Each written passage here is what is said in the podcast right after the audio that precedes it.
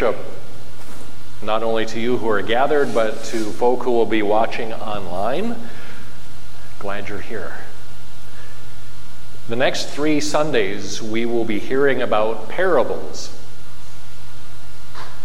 And I just have to Bart explain what a parable is for a minute. The actual word for parable, I love this. It literally means to throw it out there. So these parables, Jesus is just throwing it out there to see what'll happen. If you have a God image that's much more methodical and intentional than that, that might be a bit of a surprise. So, if things get slow during the sermon, which they might, you never know, you could sneak into the catechism on page 1163 and there's a section there that talks about God's kingdom when we pray the Lord's Prayer, Your kingdom come, your will be done. If you want to snoop there while I'm going on about something else, uh, that'll be your homework to see what connections you can draw between God's realm and parables and that whole notion of the sower that we'll hear about today, just flinging the seed out and letting happen what will happen. The Holy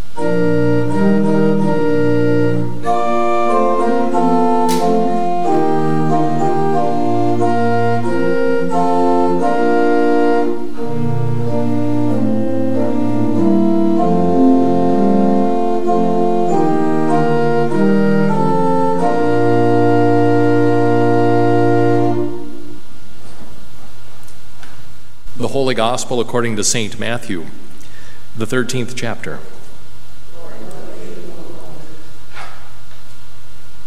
That same day, Jesus went out of the house and sat beside the sea. Such great crowds gathered around him that he got into a boat and sat there, while the whole crowd stood on the beach. Jesus told them many things in parables, saying, Listen, a sower went out to sow, and as he sowed, some of the seeds fell on the path, and the birds came and ate them up. Other seeds fell on rocky ground where they did not have much soil, and they sprang up quickly since they had no depth of soil. But when the sun rose, they were scorched since they had no root. They withered away. Other seeds fell among thorns, and the thorns grew up and choked them. Other seeds fell on good soil and brought forth grain, some a hundredfold, some sixty, some thirty. Anyone with ears, listen. Hear then the parable of the sower. When anyone hears the word of the kingdom and does not understand it, the evil one comes and snatches away what is sown in the heart. This is what was sown on the path. As for what was sown on rocky ground, this is the one who hears the word and immediately receives it with joy. Yet such a person has no root, but endures only for a while. When trouble and persecution arises on account of the word, that person immediately falls away. As for what was sown among thorns, this is the one who hears the word but the cares of the world and the lure of wealth choke the word, and it yields nothing. But as for what was sown on good soil, this is the one who hears the word and understands it, and indeed bears fruit and yields. In one case, a hundredfold, in another, sixty, and another, thirty. The gospel of our Lord. Won't you be seated?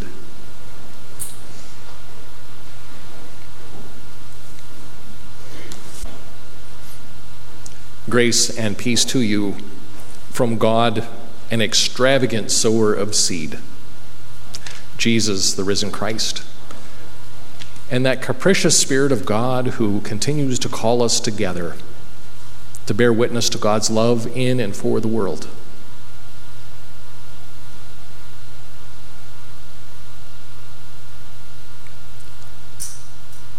Imagine that God draws straight lines with a crooked stick.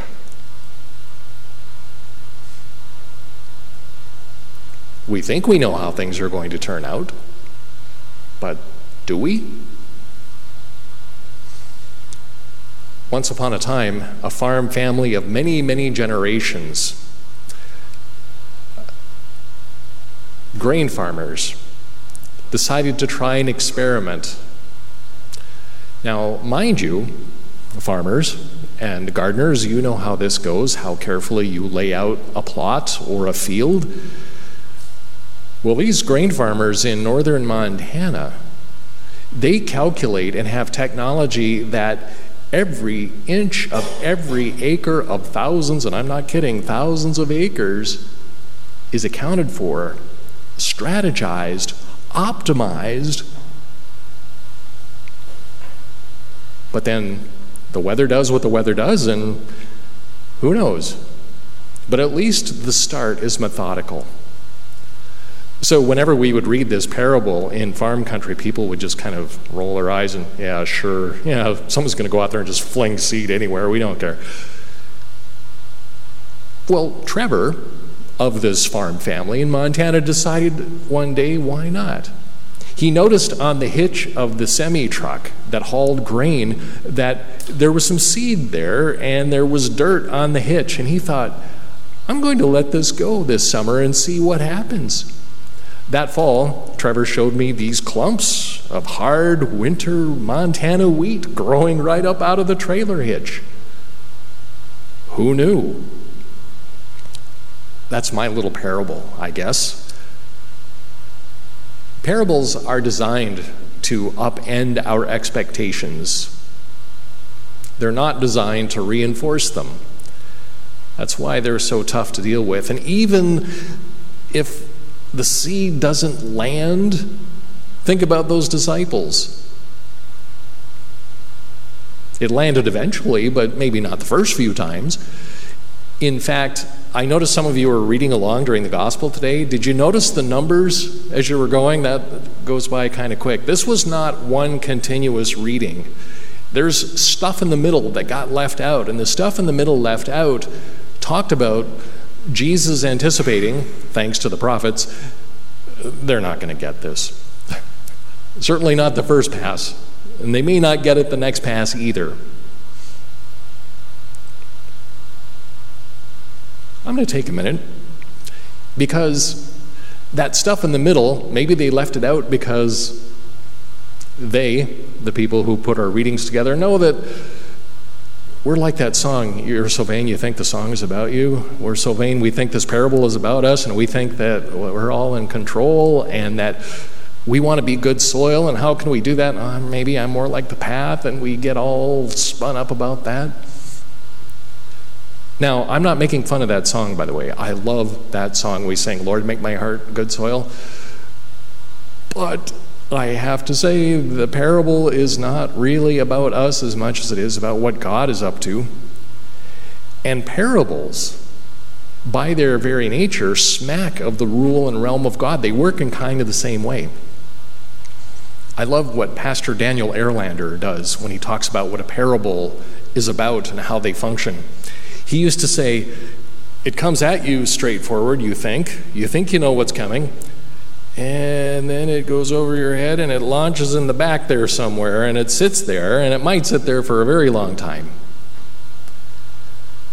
But then it starts to germinate and you start feeling a little bit of niggling back there and you kind of wonder what what that's about and poof it germinates. And you've got the parable staring you straight in the face and you're trying to figure out what it means. That's the realm of God, too. You think it's coming at you straight on, but it's coming at you slant, and it's probably going in the back door somewhere, lodging, waiting for that opportune moment, timing of its own, that it is going to take root. Are you looking in your catechism yet? Okay, little commercial for that. That when we pray, Your kingdom come, It's going to happen anyway, whether we pray or not, Luther says. But we're praying that it happens in us. And that's all in God's timing. That's not really our doing or our timing. It happens for us, we're there, but it's really God's project. Sylvia read those words from the prophet today about God sending out a word, and it goes and it does what it's supposed to do. It doesn't come back empty. Oh, he's going to quote Luther again. I just know it. Living word. It can be found in Scripture, and it's that living word that changes our perspective and invites us into living differently. But Luther doesn't stop there because the Word is Jesus, the embodied Word, the very stuff of God lived out. That's part of what's being scattered by this profligate, extravagant sower.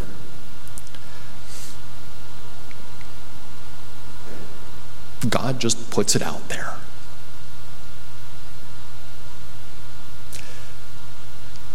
Whenever parables come up, I run to the bookcase, and there's a three volume set by Father Robert Capon that I consult.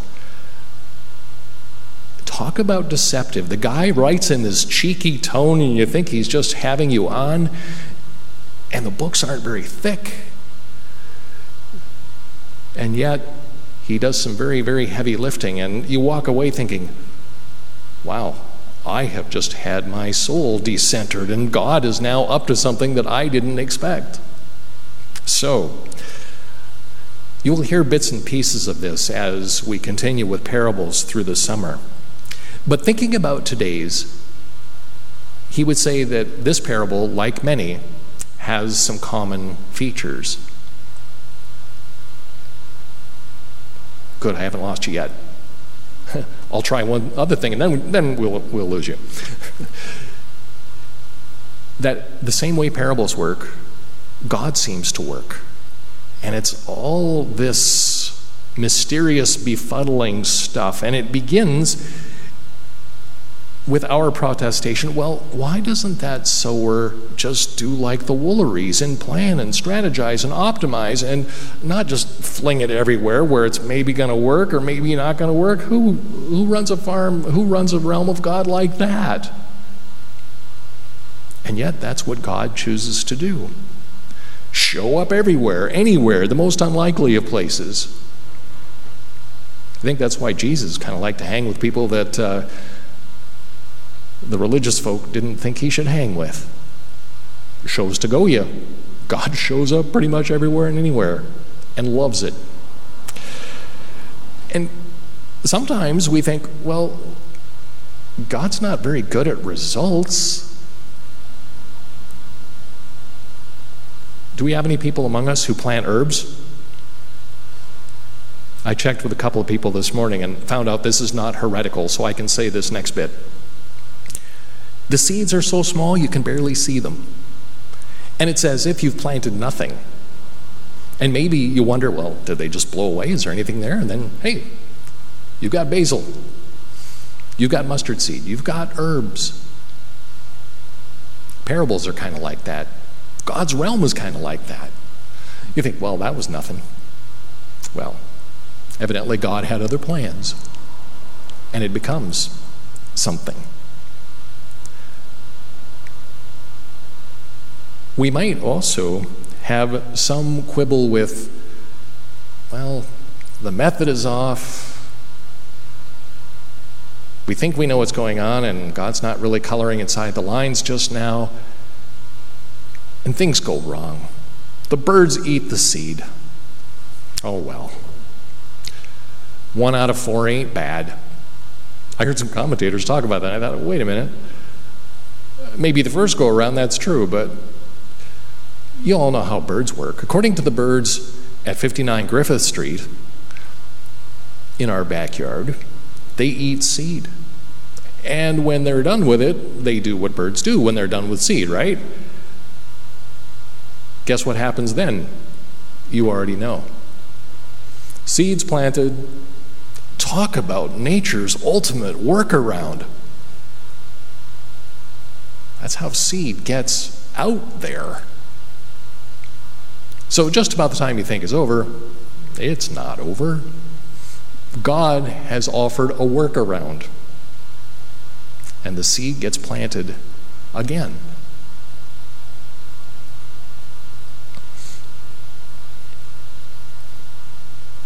Not everybody's going to get the parables the first few times through.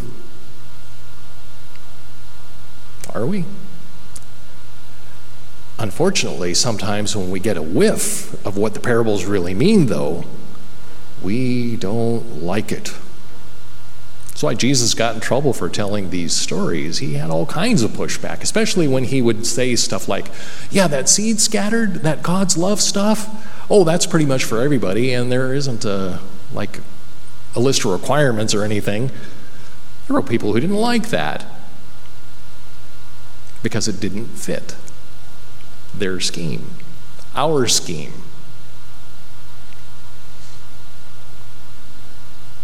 So even when we don't get it, even when we don't like it, there's God. Scattering seed, willy nilly, seed of self giving love. And there's Jesus embodying God's love, scattering that seed. And in God's good time, love takes hold. In God's good time, creation is restored.